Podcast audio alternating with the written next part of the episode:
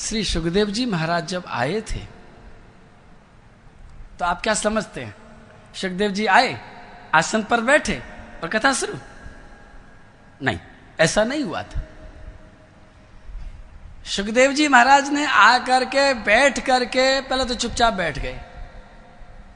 बोले ही नहीं कुछ परीक्षित जी ने देखा, परीक्षित जी ने उनका पूजन किया सब ऋषि मुनियों ने कहा, परीक्षित तेरे भाग जगे सुखदेव जी महाराज आ गए हैं। अब जो कहना है सो कह दे। तो परीक्षित जी महाराज ने सबसे पहले प्रश्न किया। वो प्रश्न ऐसा था, उस प्रश्न की तासीर ऐसी थी जिसने काष्ट मौन धारी श्री सुखदेव जी महाराज को, योगेश्वर श्री सुखदेव जी महाराज को बोलने के लिए मजबूर कर दिया। सुखदेव जी महाराज को बुलवाना इतना सरल नहीं था। सुखदेव जी महाराज ने यह भागवत की शिक्षा बहुत पहले पाली थी, लेकिन कभी कथा सुनाने के लिए किसी शहर में नहीं गए थे। किसी नगर में, किसी के घर पर नहीं गए थे, वो लगातार चलते रहते थे। और आज परीक्षित को देख करके बैठ तो गए थे, लेकिन सोच रहे थे कि देखे क्या पूछता है। और परीक्षित जी ने प्रश्न पूछा था, क्या पूछा था? परीक्षित जी ने यह नहीं पूछा कि मैं मरने वाला हूँ। मुझे सांप लग गया है, मुझे बचा लो कैसे भी करके, बस। आप तो मेरे को मेरी रक्षा कर लो प्रभु। अगर परीक्षित जी महाराज ये कह देते, ध्यान से सुनना मेरी बात को, अगर परीक्षित जी महाराज यही कह देते कि मेरे को सांप लग गया है, सांप काट खाएगा सातवें दिन, और मेरी आप रक्षा कर दीजिए तो मैं बाधा करता हूँ, दावा भी करता हूँ कि सुखदेव जी महाराज आसन से उठते और चले जाते। नहीं सुनाते कथा? वो अपने काष्ट मौन को तोड़ने वाले नहीं थे। उन्हें सुखदेव परीक्षित जी महाराज से उनको कोई रिश्तेदारी नहीं थी। उन्हें दक्षिणा नहीं चाहिए कि बहुत सम्राट चक्रवर्ती सम्राट है, कोई राज्य दे देगा, दक्षिणा दे देगा, उन्हें क्या चाहिए? जिनके शरीर पर कपड़े की ज़रूरत नहीं है उनको। न जो पानी पीते हैं, न जो भोजन करते हैं, न जो भिक्षा लेते हैं, उन्हें कुछ भी नहीं चाहिए। वो किसी राजा और रंग में क्या फ़र्क करेंगे? लेकिन परीक्षित ने कुछ और पूछा था। परीक्षित जी ने कहा कि मरने वाले इंसान को क्या करना चाहिए? क्योंकि हे प्रभु, हे योगेश्वर महाराज, मैं ये देखता हूँ कि संसार में जो भी जीता है वो मरता ज़रूर है। कोई भी अमर नहीं रहता है। सब म्रियमाण हैं। सभी मरने वाले हैं। कोई सात दिन में मरता है, कोई चौदह दिन में मरता है, कोई साल में मरने वाला है, कोई पाँच साल में मरने वाला है। लेकिन ऐसा तो कोई भी इंसान नहीं है जो अमर होकर के रहने वाला हो। इसलिए सुखदेव जी महाराज, मरने वाले इंसान को क्या करना चाहिए? आप ऐसा बताइए कि जिसमें सारे संसार के समस्त प्राणियों का समस्या का उत्तर मिल जाए। और जब उन्होंने सबके लिए प्रश्न पूछा तो सुखदेव जी ने सबसे पहले अपनी वाणी को शुरुआत करते ही उन्होंने कहा है, क्या कहा है? मैं श्लोक सुनाता हूँ, जो कहते हूँ। श्री सुखदेव जी महाराज की उस वाणी को सुनाता हूँ आपको। वरियानेशते प्रश्न, कृतो लोकहितं नृप आत्मवित् सम्मतः पुंसां श्रोतव्यादिषु यः वरीयानेशते प्रश्नः। कृतो लोकहितं नृप। राजा तेने बात बहुत अच्छी कही। तेने जो प्रश्न पूछा, ये प्रश्न बहुत अच्छा पूछा है। तेरा प्रश्न स्वार्थ से प्रेरित नहीं है। कृतम लोक हितम नृप।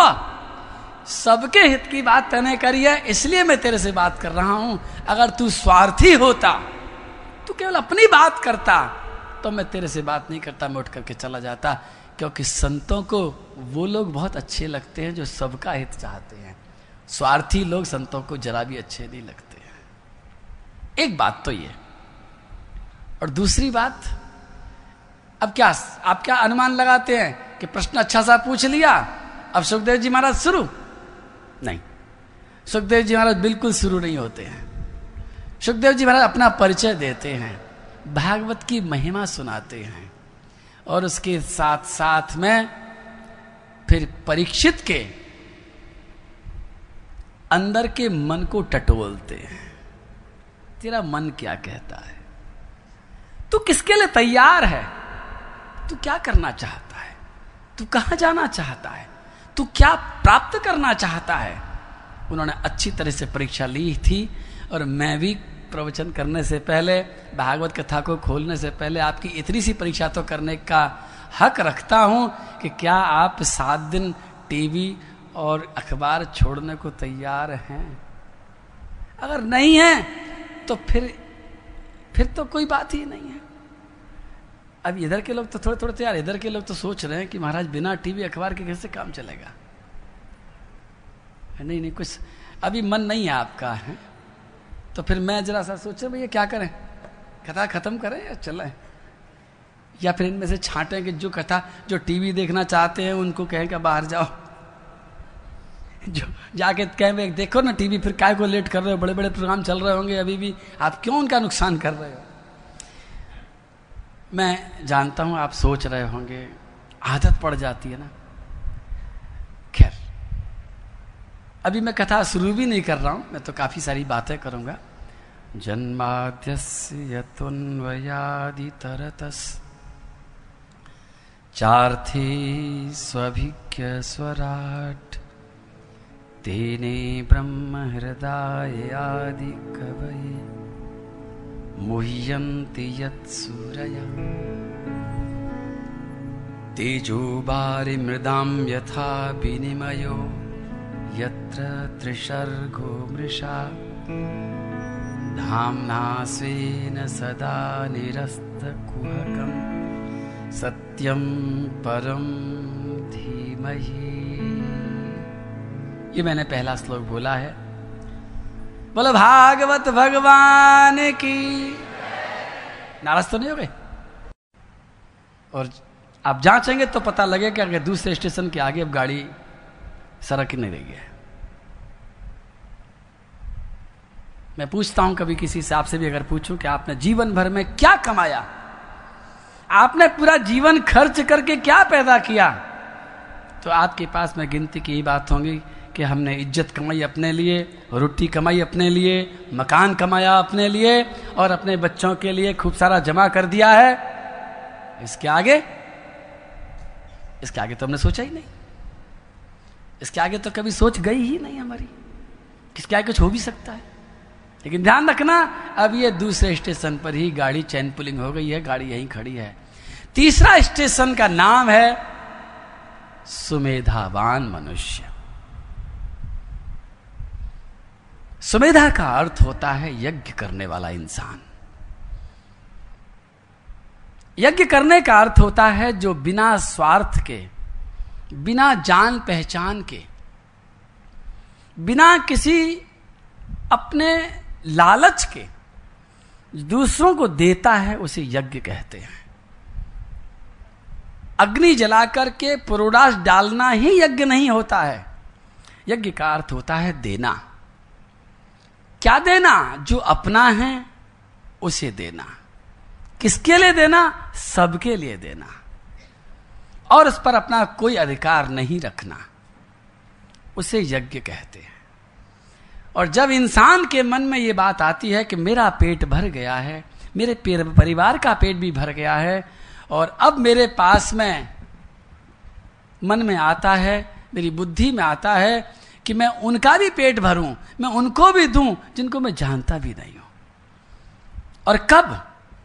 यदि वो इंसान इंतज़ार करता है कि मेरे पास कोई भूख आएगा और मांगेगा और मैं दे दूँगा तो ध्यान रखना, वो यज्ञ नहीं है।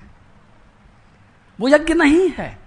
मांगने पर दिया गया यज्ञ नहीं होता है। अपनी ओर से दिया गया ही यज्ञ होता है। जब व्यक्ति अपनी तरफ़ से चलता है, लेकर के मुझे डालना है, मुझे देना है, मुझे किसी न किसी की पेट की भूख बुझानी है। जब व्यक्ति के मन में ये विचार क्रांतिकारी ढंग से कौंधता है, उसे चैन नहीं लेने देता है तो वो इंसान फिर बुद्धिमान नहीं है, सुबुद्धिमान नहीं है, वो सुमेधावान इंसान है। वो तीसरे स्टेशन पर उसकी गाड़ी सड़क सड़क करके आ गई है और हमारे ऋषि मुनियों ने इस भारत भूमि को यज्ञ भूमि इसीलिए कहा था क्योंकि यहाँ पर हर इंसान यज्ञ करना जानता था। और जब कोई मिलता नहीं था भूखा इंसान, तब भी वो इंसान चुपचाप नहीं बैठता था।